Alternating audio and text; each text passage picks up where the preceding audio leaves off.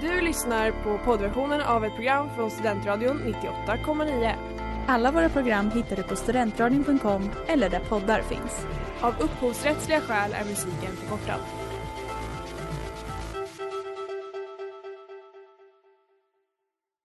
Nu tycker jag att vi gemensamt i denna sal sjunger We shall overcome. Det är klart att Malmö som tredje rikets största stad. Kära örebroare. The mayor here in Solna, I want you to go home.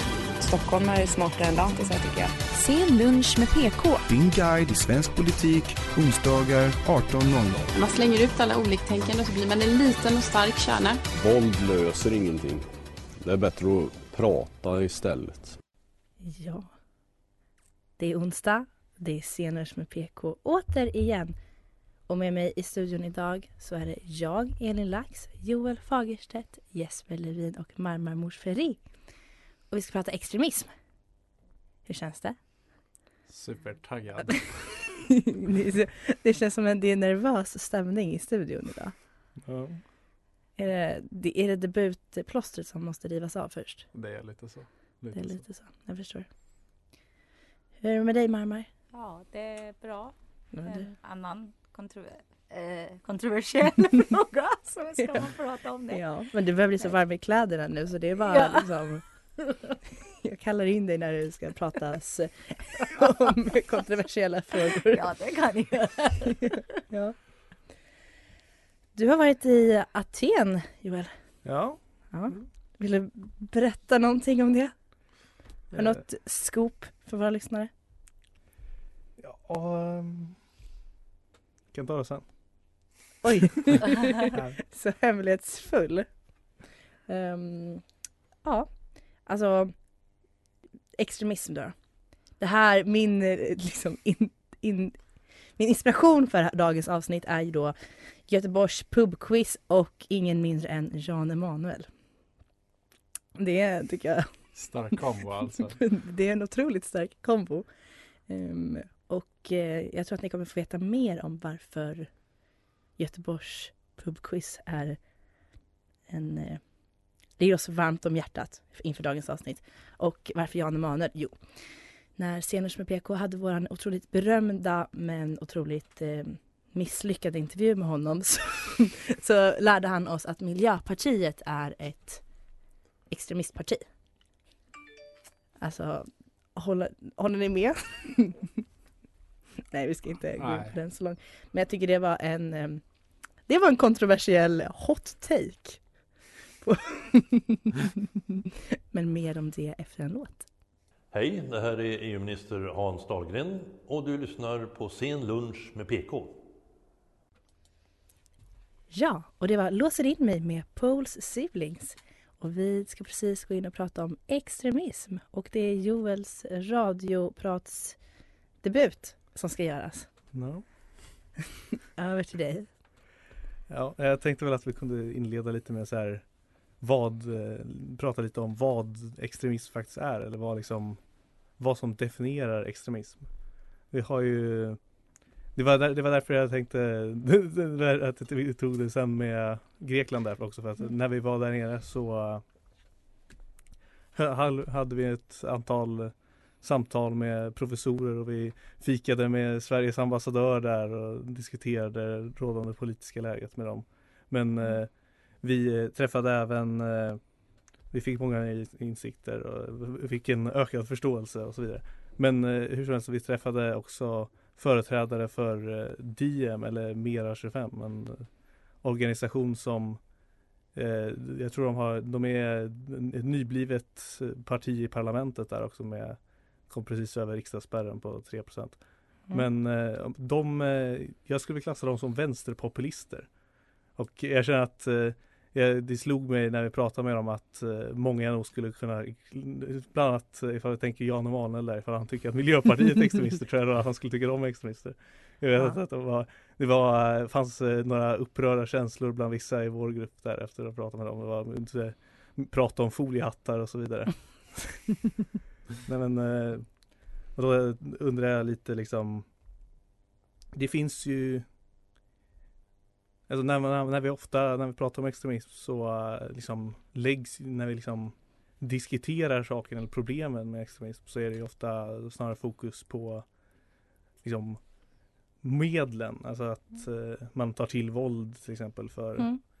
för sin sak eller så. Det, eller, det, är, det, är, finns det lite av en, eh, två skilda tankar om liksom eh, om huruvida extremism är liksom extrema mål bara liksom att man har en radikalt annorlunda liksom perspektiv på vart man vill än eh, resten av samhället typ. Eller ifall det liksom bygger mer på medlen att man vill gå liksom ta till våld och liksom jag tänker att det finns ja. två olika teorier om vad extremism är. Ja, att det ena mer är en metodinriktad Ja. extremistiskt sätt att nå målet och det andra är mer av ett um, liksom åsiktsfokuserat. Ja, Har jag förstått det rätt då? det är två olika konceptioner där som blandas mycket. Men När man pratar om extremism i typ vardaglig politik så har man en tendens att bara slänga runt det lite så här. Mm. Då tänkte liksom, vad, ni andra här, vad, vad tänker ni när ni liksom hör extremism? Eh, Ska jag? Jag kör på Marmar. Du ser Ja, för mig ut. är extremism är att eh, någon eh, tanke att till exempel det är bara Först och främst är det att eh, det är bara de som tänker rätt. Alltså det är en rigid, eh, rigid eller hård tolkning av En fanatism. Ja, fan, ja, och sen till exempel ja, alla andra som tänker inte som mig är helt fel. Mm. Det är det. Mm.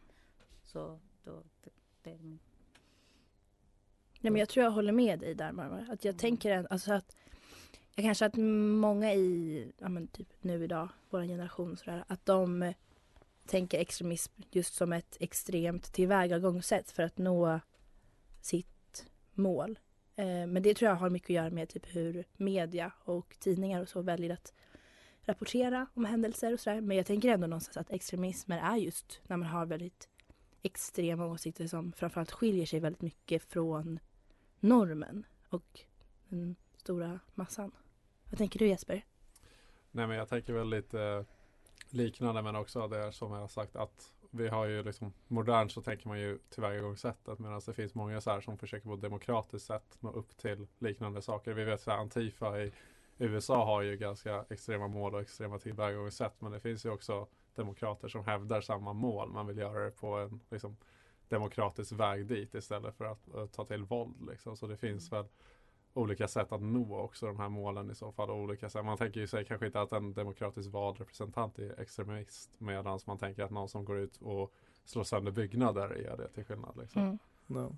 Ja, och med de orden så går vi på låt. Och det var Lovers med Emma Elisabeth. Och vi ska, ja, extremism, en ytterlighetsrörelse, främst inom, inom politik. Extremister söker totala men ibland även ensidiga lösningar på problem. Och det finns bara ett eller få problem för en extremist. Mest vanligt förekommande i vårt vokabulär är ju då höger och eller vänsterextremism.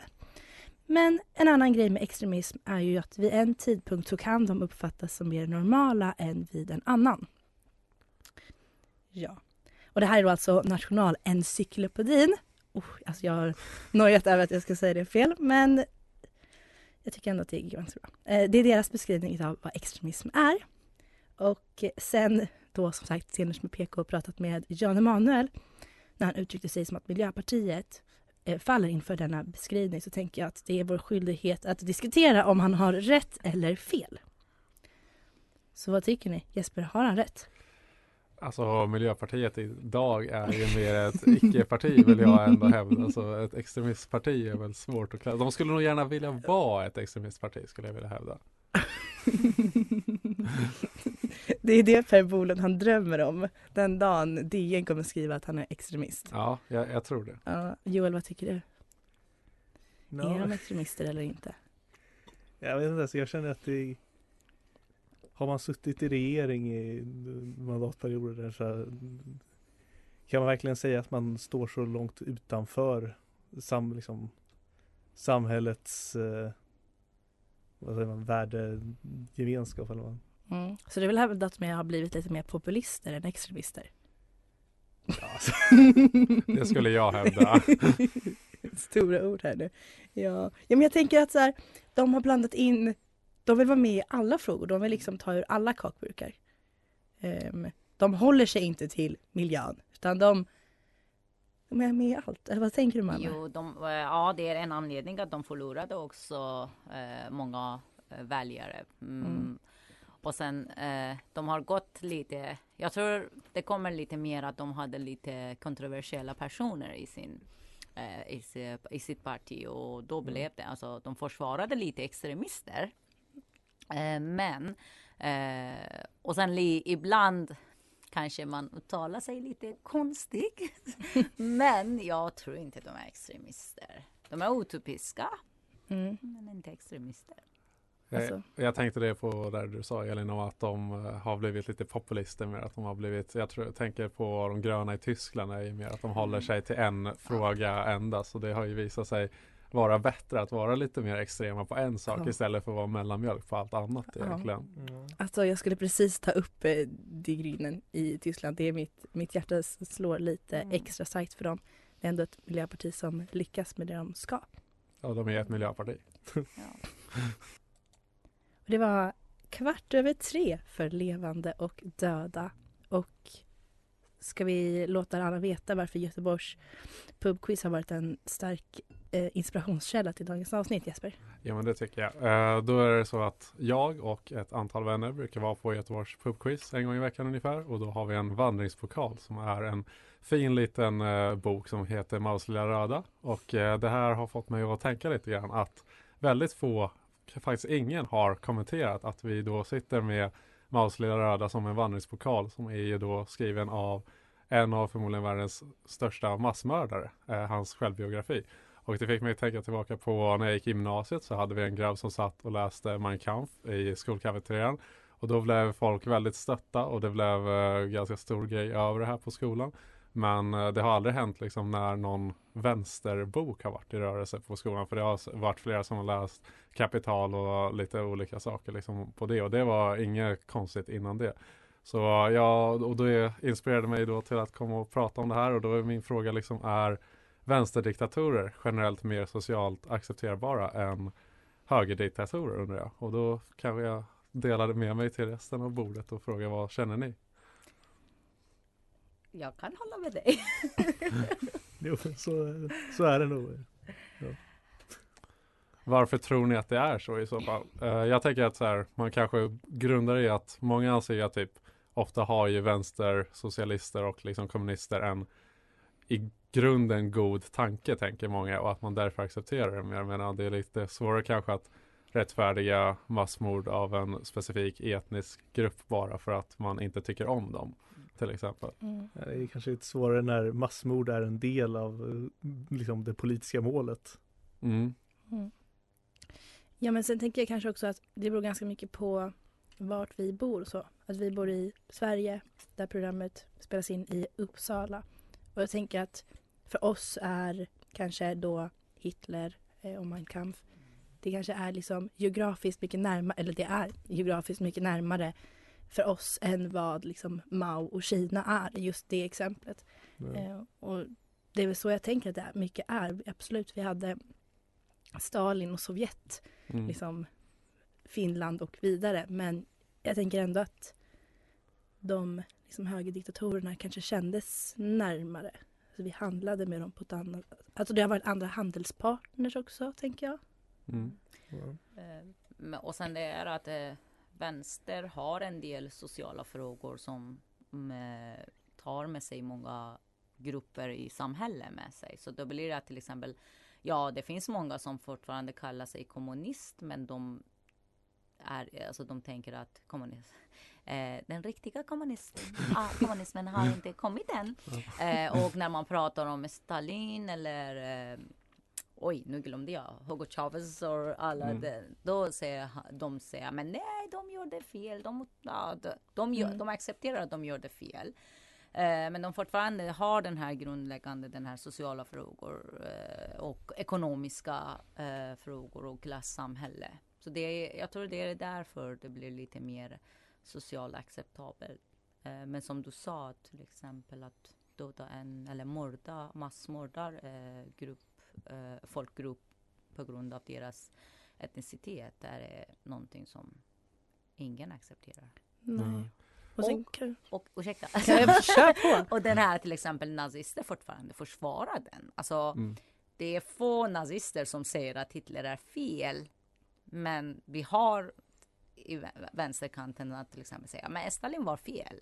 Vi vill ha kommunism utan Stalin. ja.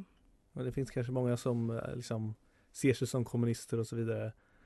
Som, eh, men som eh, eller de, det, fin- det finns nog en, det finns väl stora grupper som hör till den liksom ideologiska liksom, rörelsen så men som egentligen inte E- egentligen inte hör till liksom den riktningen som eh, Stalin till exempel hörde till och men en, alltså de har inte den närheten och de kan liksom därför se att de hade fel och så vidare. Och, men samtidigt är eh, liksom ändå associerar sig, liksom är tillräckligt, ser sig lite som tillräckligt nära för att de inte ska vilja liksom det ska bli bli lite obehagligt att de man, man vill inte liksom tänka för mycket på vad de gjorde. Nej. Och därför så blir det liksom Därför blir det en mindre reaktion än mot eh, högerpolitiker eller högerdiktatur. Mm. Vi fortsätter efter en låt. Hej, det här är Amanda Lind och du lyssnar på Sen lunch med PK. Det var Take a pill med Banoffi här på Studentradion 98,9. Ni lyssnar fortfarande på scener med PK och det är fortfarande Elin, Joel, Jesper och Marmar i studion. Och vi ska prata lite mer om vänster versus högerextremister va? Absolut. Absolut. Mm. Alltså jag kommer ju tänka lite på att man kanske lär sig mer i skolan också. Eller ja, jag känner i alla fall att jag har lärt mig mer i skolan om ja, men alltså framförallt då Hitler som högerextremist diktator. Ja, jag tänkte ta upp det att jag tror att mycket av folks åsikter om det är att man har ett mer kunnande om högern. Det är liksom i media Mm. också rapporterades det ganska mycket eh, från amerikanska medier och så om Hitlers Mm. förtryck och i hela Västeuropa eftersom det var så närliggande. Medan till exempel Maus under sin period, Stalins också blev mindre rapporterat i och Mm. med att det fanns ett mindre, lägre intresse också från USA vid det tillfället. För de hade inget att vinna på det tror jag. Så det mycket kan också ligga i media och historieskrivning tror jag. Hur man Mm. har lyft fram det. Men kanske också typ att Kina var, eller är fortfarande, men mer i sitt land på ett annat sätt. Eh, Men jag tänker också typ att andra högerdiktatorer, eh, typ Franco eller Mussolini, har man inte heller lika bra koll på. Eh, Nej exakt, jag tänkte och det är också så här Japans hade ju också ett ganska Mm. långt välde där medan det blev mer belyst i USA på grund av att det var sån liksom viktig sak för USA att kunna besegra Japan under andra världskriget också. Jag tänkte så här, Ja. Franco har inte nämnts så mycket och sen om man tänker sydamerikanska diktatorer Ja. vet inte många heller särskilt Nej. mycket om. Men, eh, och det är liksom, där är ju majoriteten vänsterdiktatorer fortfarande. Men Mm. jag tror att det är en sån mediaskugga som har lagt som inte liksom har kanske belyst vissa områden alldeles för mycket och gett det för mycket plats i relation till andra möjligtvis. Mm. Det ligger nog eh, någonting i det. Jag skulle ha frågat Jan Emanuel när jag hade chansen. Det tycker jag. det var dumt av mig att jag inte gjorde det. Ehm, Det var, den här som ni har berättat om i skolan är intressant för att jag gick i skolan i ett annat Mm. land och i Mellanöstern. Ja. Och där eh, hade vi inte lärt oss någonting om eh, eh, Alltså det var bara om andra världskriget, vilka länder var tillsammans, alliansen Mm. och vilka, och bara den, ingenting mer. Och eh, det är därför det är många, eh, om, man, eh, om man läser inte själv, då man tar inte upp den här, alltså man är inte så eh, rädd, alltså som europeiska är för någon Hitler eller igen en högerextremist. Och det var, det, för mig var väldigt intressant när jag kom hit och tänkte att oj, nu fattar jag. För att man, man, man lär sig inte sådana saker där. Och plus att det är också lite religiongrejer, Mm. så det blir annorlunda. Mm. Men det, när ni pratar om det var väldigt intressant för mig att eh, det är därför man har olika åsikter. Ja, men jag tänker alltså, jag, be- man behöver inte åka så långt. Jag har läst lite i Spanien och så. Då blir det också en helt annan historieskrivning på Mm. det. De tycker ju fortfarande att liksom, Christopher Columbus är en hjälte och en nationalikon på ett annat sätt än vad liksom bara vi ja, men 300 mil ifrån dem tycker. Mm. Eh, Så att Mm. jag tror att det ligger väldigt mycket i liksom, ett, la- ett land och eh, dess historieskrivning. Mm. Mm. Ja, det hade jag kunnat säga till Jan som svar då. If I don't hear from you tonight med Corny Burnett. Det är över till dig, Marmar. Ja, idag är 16 november. Mm, ja, vi spelar ju in i förtid här. Nu avslöjar vi oss. Nej, ingen fara. Det är för att ordförande Eli ska göra, gå på konsert. Vara en liten fuling sådär. Får passa på nu när restriktionerna är borta. Det är okej. Ja, i alla fall 16 november är internationella dag av tolerans. Och det är från Unesco från 1995. De har lagt den här dagen. Och vi pratar om, jag ska prata om eh, de två mest eh, intoleranta grupper. Eh, och eh, den är, eller enligt mig, eh, islamister och högernationalister. Eh, och eh, när jag säger, jag, jag måste eh, berätta lite vad jag menar med islamister. Islamister är eh, en del av muslimska samhället. Mm, de som har väldigt eh, fanatika eh, tolkning av islam. Eller en liten del som de, Förlåt. de bara går efter mm, allt som står exakt i Koran och den här till exempel för att det är olika verser i Koranen så de tar den här mest rigida eh, väldigt hårda, eh, hårda meningar eh, verser i, i eh, Koranen. Eh, många andra muslimer som jag kallar dem liberaler men jag menar inte politiskt liberal och öppen. Eh, de till exempel tror på reform inom religionen eh, och de vill ha, mm, till exempel, de tar religion och deras tro för sig själv. De tvingar inte andra att de ska anpassa sig till deras religion. Så det, det, jag skulle bara förtydliggöra vad jag menar med islamister. Och eh, senaste tiden i Västeuropa blev det väldigt eh, mm, om det, man talar mycket om islamister eh, och eh, samtidigt man talar mycket om eh, högernationalister som jag tror inte ni behöver ha för- förklaring för den så ni känner mer än mig om dem. Eh, och då tänker jag att de två grupper är deras levande i historien är väldigt beroende på varandra. De behöver varandra bara för att kunna fortsätta att eh, driva sin eh, propaganda.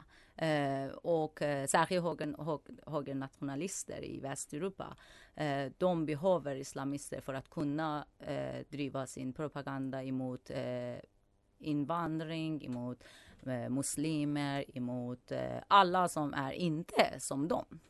Men samtidigt islamister som till exempel i Sverige har de utnyttjat väldigt mycket Vårt öppet samhälle. Det var många den här eh, bidrag som de fick från, eh, från reger regeringen eller kommunerna för att driva sin egen eh, i namn av eh, bildning och integrationsprojekt men de har radikaliserade eh, personer i, eh, tyvärr i förorterna. Eh, och de eh, behövde den här eh, nationalister för att kunna spela offer. Att få den här öppna eh, grupp, alltså andra grupper med sig att vi behöver överse- eh, fortsätta vår eh, liv och sånt. Ehm, ja, jag kan prata senare lite mer om det. Ja, och det var Sweet Child med Andrea Hegart och nu är jag återigen i studion. Det var lite stationschefen, hon kallade ut mig. Så att vi fortsätter där vi tog vid, Marmar, tycker jag. Eh, ja, och sen, eh, men den här diskussionen med särskilt islamister var inte så eh, populärt eh, i Sverige för till exempel tio år sedan. Det var många som har eh, vägrat att acceptera att det finns islamister eller eh, och vad man skulle säga var den här, eh, det var väldigt eh, mot, motstånd mot att man pratar om det. Eh, särskilt att man skulle, alltså, att det blir rasistiskt, det kommer bli främlingsfientlighet och, eh, men, eh, men när det hänt att det var 300 personer från Göteborg mest åkte till IS, då väckte eh, frågan att oj, de fått här, de eh, vuxit upp i svenska skolan, men de eh, tog inte med sig den här liberala sekulära värderingar utan radikala värderingar. Och då blev det lite mer diskussion och nu alla pratar om det. Men jag kommer ihåg att eh, förra valet eh, var jag i en partiworkshop och sen där eh, en statsvetare pratade och hela tiden han bara pratade om det, eh, um, varför det är farligt att eh, uh, högernationalister kommer och hela tiden, hela tiden. Och jag var en person som är väldigt så här rädd för islamister på grund av min bakgrund. Och då var jag så här, varför ni pratar inte om det? Ah, det är inte rätt svar för mig. Men sen jag pratade med Klara, vi diskuterade väldigt mycket om sådana saker. Och sen jag kom till den, eller vi båda kom till den att vi har en, eh, som vi har pratat nyss också, att vi har olika eh, bakgrund att i Västeuropa på grund av andra världskriget, den här rasism och, eh, och kolonialismtiden, alltså det mm. är rasism och eh, nazism, nationalism är väldigt, eh, det är en historia som alla vill vägra att händer igen.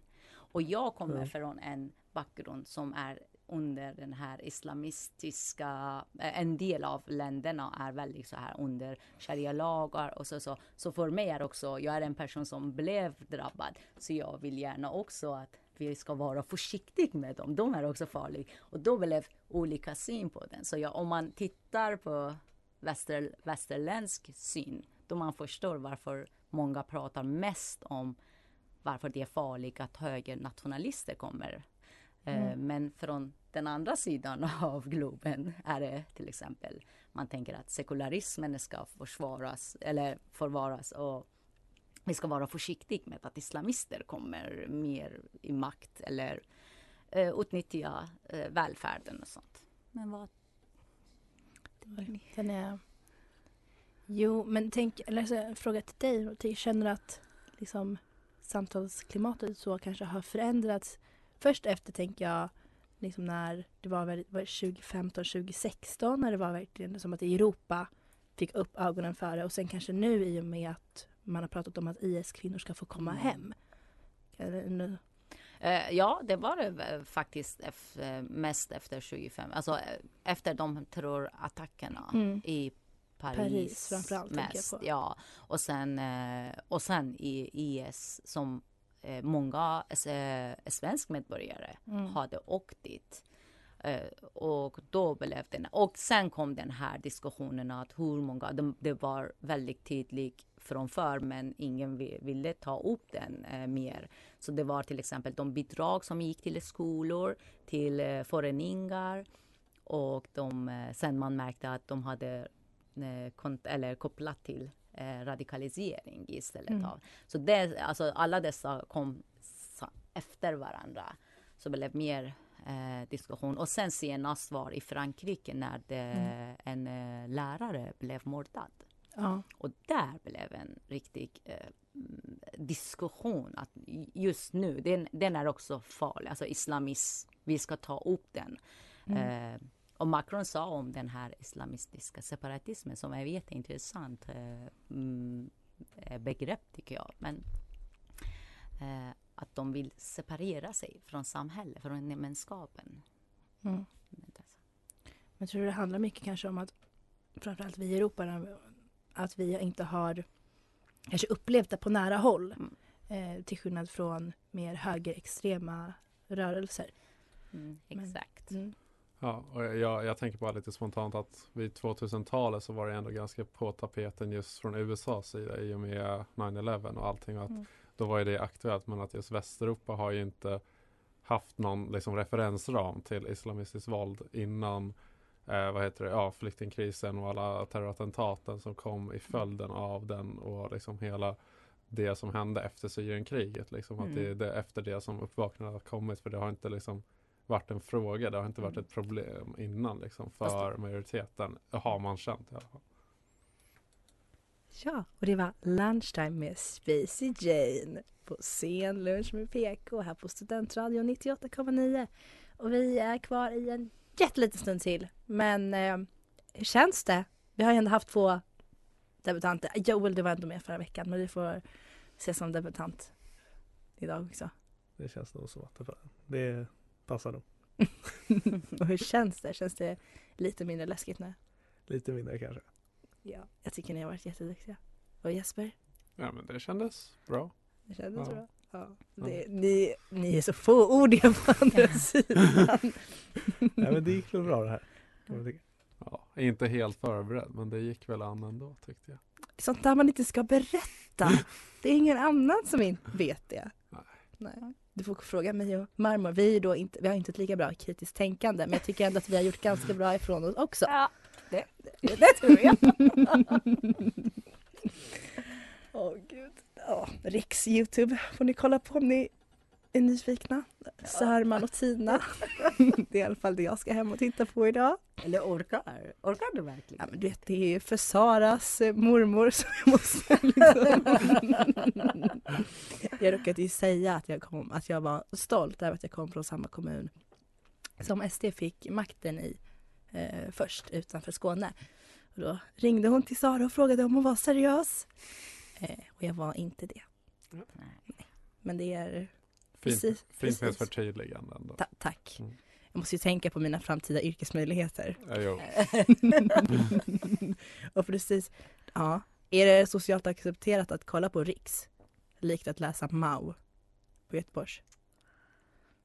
Jo, det tror jag. Ja, jag får testa ikväll och se helt Ja. enkelt. Bara får inte huvudvärk. Du, alltså som jag kollar på lite reality för det är så skönt för hjärnan. Det är inte det, jag blir dummare för varje minut. Alltså jag mår så dåligt. Och de sa till och med det igår.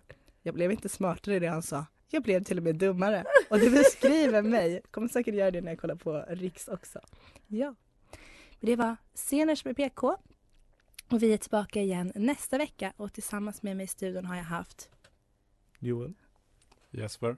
Marmar. Ja, och det är jag, Elin, er ständiga eh, följeslagare här varje onsdag. Kan inte lämna ifrån mig rollen som tekniker. Och ni kanske trodde att avsnittet här är slut. Men för alla er poddlyssnare så ska vi nu ha en liten exklusiv reportageresa. Det är nämligen så att eh, jag eh, har ju uttryckt mig ganska starkt i, tror jag till och med redan i februari om att jag är väldigt spruträdd. Så jag tänkte att var inte bättre än att göra ett radioreportage av det. Som en annan gäst i programmet har sagt, When lives gives you lemon, make a radioreportage. Så här kommer det, Elins vaccinresa. Oj, ska vi se om man kommer in. Nej, det gör man inte. Känner du dig frisk idag? Ja. Det är en spruta som tas inom en månad. Nej men sluta jag, alltså jag har sån panik. Alltså mitt hjärta slår så hårt varje gång jag tänker på att jag ska ta den här hela sprutan. Vänta, måndag 12 juli. juli. När är det? Det är nu på det är nu på måndag. Det, är då, Det finns en tid då. Va? Ja, det finns en tid nu på måndag. 09.05. Bokning kunde inte utföras, tiden är inte längre ledig. Nej. Nu måste jag börja om från början.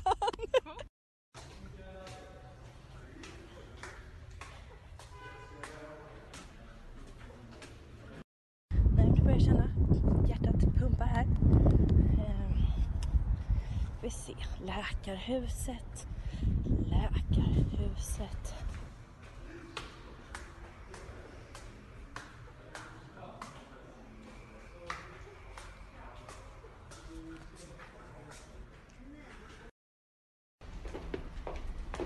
Men undrar om jag vill ha den i högra armen. Jag är vänster här.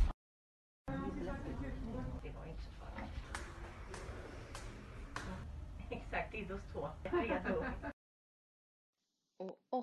om jag fick ont i armen. Det var det var helt, det tog mig från ingenstans hur ont det, jag fick i armen. Eh, man brukar väl säga att det är antingen den ena eller den första eller den andra dosen som träffar en hårdast och för mig var det verkligen den första dosen. Eh, jag började redan känna ungefär tre timmar efter att jag hade fått sprutan att det blev ganska varmt liksom, på armen och sådär. Och sen dagen efter, nej men det gick inte. Jag kunde lyfta armen liksom upp ja, en 45 grader någonting och så. Det gjorde jätteont. Eh, och sen då de, de följande tre dagarna så avtog det. Men annars inga bieffekter överhuvudtaget. Ja, det hann gå några veckor. Jag hann bli förkyld. Men äntligen var dagen här. Jag var stressad när jag skulle till Gamla torget, Stadsen, för att plugga en morgon när jag insåg att nu har det ju gått sju veckor sedan dos ett. Jag måste ringa och boka. Och man ska inte behöva ringa och boka. Men för någon som är boende i två regioner så i sann svensk förvaltningsanda så funkar det ju det är inte att vaccinera sig i, i någon av regionerna. Så att jag fick ringa och prata med en man en morgon springandes längs Fyrisån i Uppsala och boka min vaccintid.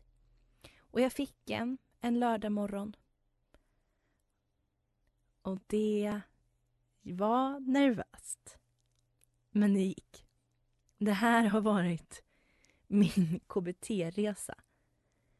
Och jag säger det nu, men fästingsprutan är kanske inte så långt bort innan jag tar. Jag sprang trapporna upp längs Läkarhuset på Odenplan i Stockholm. Jag var ganska nervös och jag var lite sen. Jag kommer fram, jag får ett munskydd för att jag hade i all stress och panik glömt mitt hemma.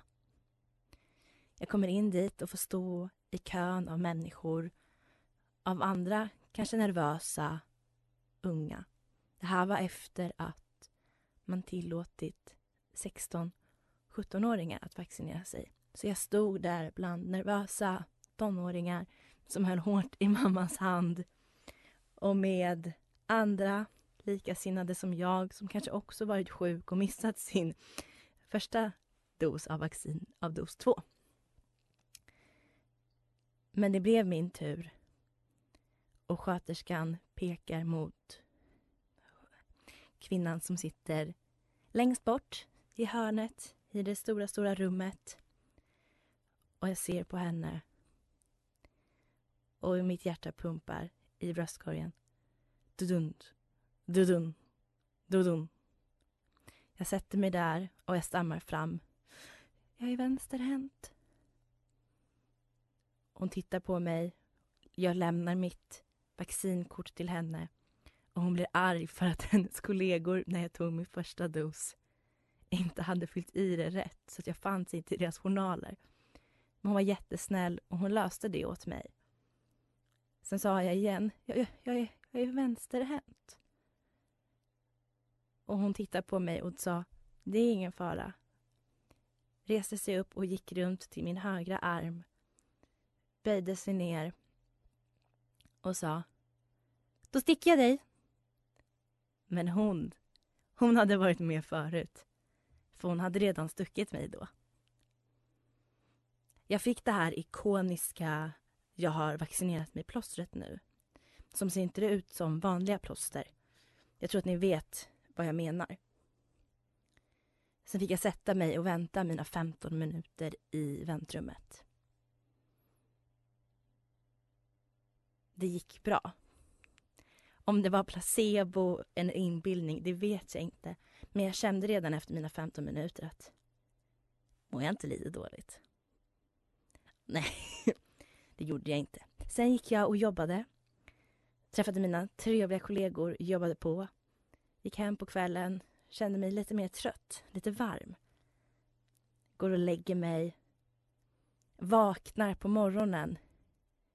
Tre timmar innan jag måste iväg och jobba kan inte somna om. Klockan är fem på morgonen. Och jag ligger där alldeles varm. Tänker att jag som aldrig får feber kan inte ha det nu heller. Jag går och tar tempen. 38 och 5. Jag går och lägger mig igen. Försöker somna. Det går inte. Jag sätter på morgonpasset i P3. Tänker att det här borde jag ju kunna somna åt. Det går inte heller. Till slut så blir det ändå morgon. Och jag inser att jag kan inte gå till jobbet. Mitt sista jobbpass innan jag har sagt upp mig för att helhjärtat få flytta till Uppsala. Och jag ligger hemma med feber. Det var nog mest synd om mig där på hela jorden. Kan man ha sett det som arbetsvägran eller att jag inte gjorde som vissa andra kända? Mattias Karlsson exempelvis som planerade sin vaccinering efter sitt jobbschema. Kanske skulle jag ha gjort som honom. Men nu har jag lärt mig. Och tack. Tack så hemskt mycket för att ni alla har varit med på min vaccinresa. Men nu kan jag stolt säga att jag är fullt vaccinerad och lite mindre rädd för en spruta. Kanske ser med mig nästa gång i festin, fästingvaccinsbussen. Eller så kanske se, ni ser mig donera blod. För vet ni, nu kan jag göra precis allt. Hej, jag heter Jesper Rönndahl och du har lyssnat på Sen lunch med PK och med mig. Det var roligt för oss. Du har lyssnat på poddversionen av ett program från Studentradion 98,9. Alla våra program hittar du på studentradion.com eller där poddar finns. Och kom ihåg, att lyssna fritt är stort, att lyssna rätt är större.